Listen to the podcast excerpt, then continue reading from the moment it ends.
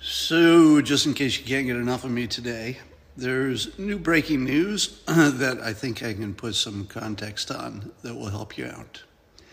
So, I'm just going to do a quick little topic on the, um, the coroner's report, the autopsy report on George Floyd.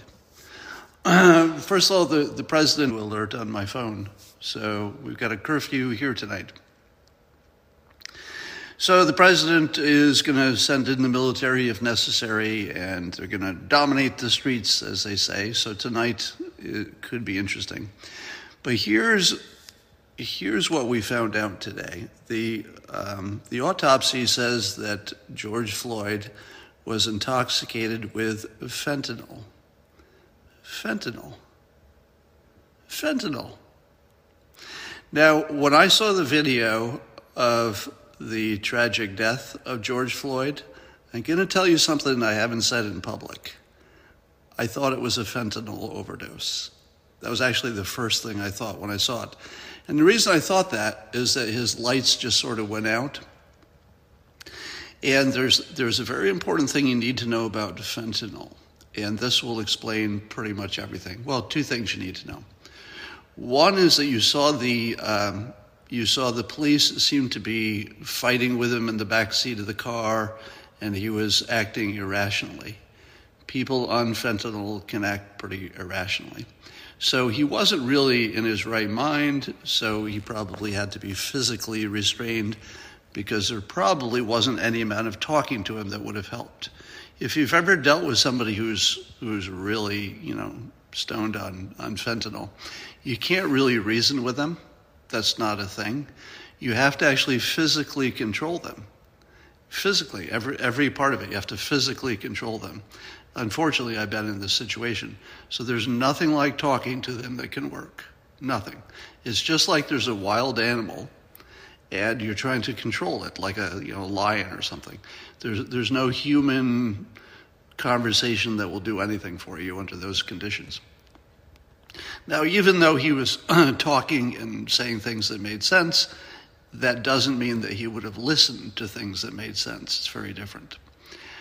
Um, here's the other thing you need to know, and this is something I learned when I found out about fentanyl deaths that if you're an experienced fentanyl user, you know how to sit in a chair in case you uh, pass out. Because if you pass out and your head falls forward like this, you will die. Because the fentanyl knocks you out, and falling forward, if you do it wrong, will close off your breathing. And unlike a person who is drunk or on other drugs, you won't wake up. So you'll cut off your own breathing by being in the wrong position, and you'll just die because you won't wake up on fentanyl. So I understand that the experienced users will find a place that they're leaning back so if they pass out, their, their airways will be open. And if you, were, if you were in the right position, your odds of dying from fentanyl actually go way down.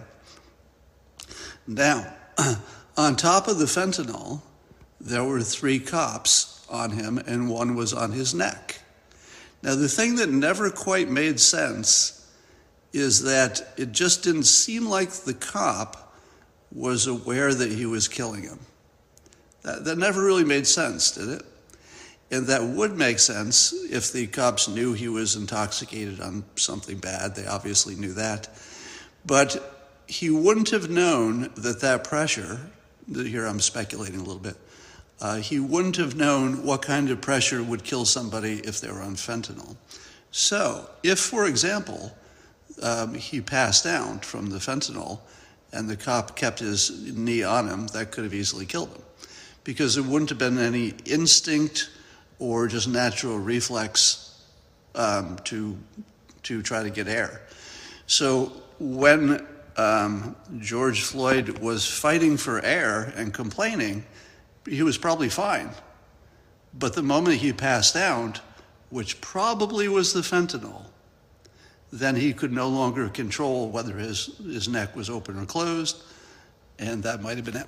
now, this is just speculation. It's not medical. I'm not a medical doctor. The only thing I'm adding to the conversation, uh, the only thing I'm adding to the conversation is that the position of the neck plus fentanyl is deadly.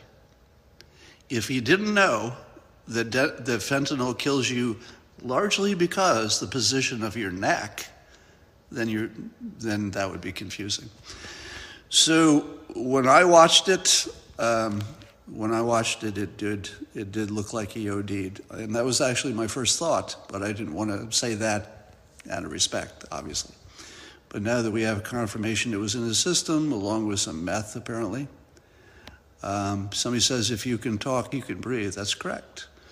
So, so when he was talking, he, he had not yet lost control of his breathing. So, what does this mean? Now, one thing it means is that there will be people who say the fentanyl killed him and therefore not the cops. Uh, we'll never know that because the most likely scenario is that it was a combination. But here's the problem. Here's the problem. If there was much fentanyl in the system, and I, I don't know how much, but enough, if there was enough, um, he's going to get off. So the cop is going to be, he's going to get off. Because all the defense has to do is say, how do you know it wasn't the fentanyl by itself? right? That's the end of the story. Um, Chinese fentanyl killed 50,000 people this year in the United States alone, and every one of them died exactly the way uh, George Floyd did, with or without a knee. They died the exact same way, with or without anybody's knee on them. So the defense is just going to say there was fentanyl in them, and that was it. That's it. That's the end of the case. So um, that doesn't mean that he is innocent. I'm not saying that. I'm saying that from a legal perspective, in terms of guilt beyond a reasonable doubt, not a chance. Yeah, if he really had any, you know, I suppose if the fentanyl in him was some trace amount, it's going to matter how much there was. But if it was some trace amount, maybe they can they can say it didn't matter.